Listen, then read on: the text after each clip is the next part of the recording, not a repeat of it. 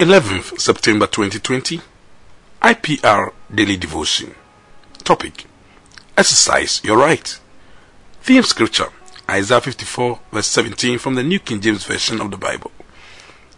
No weapon formed against you shall prosper, and every tongue which rises against you in judgment you shall condemn. This is the heritage of the servants of the Lord, and their righteousness is from me, says the Lord.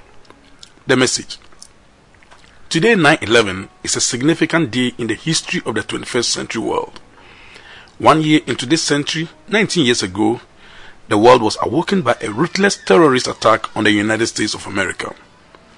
Thousands of people were permanently injured, while many lost their lives.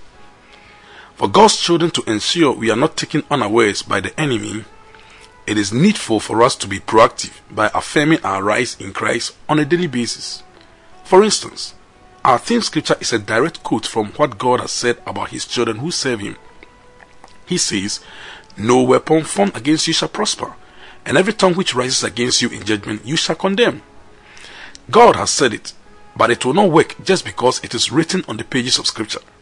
You've got to let God be true, but every man a liar. Romans 3 4.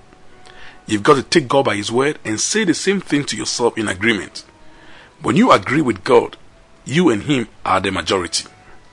You've got to learn to say to yourself, No weapon formed against me shall prosper, and I condemn every tongue that rises against me in judgment in the name of Jesus. The next line of our theme scripture says, This is the heritage of the servants of the Lord, and their righteousness is from me, says the Lord. This is what God's children who serve Him have inherited in Christ Jesus. We have inherited a right to condemn and silence every tongue which rises against us in judgment. The last line says, And their righteousness is from me, says the Lord. In other words, the right to enjoy divine immunity and the right to silence every tongue which rises against us in judgment is from the Lord. You've got to exercise this right today and always. Be proactive about it. Don't wait for Satan to strike before you react. Be the first to act by exercising your right in Christ.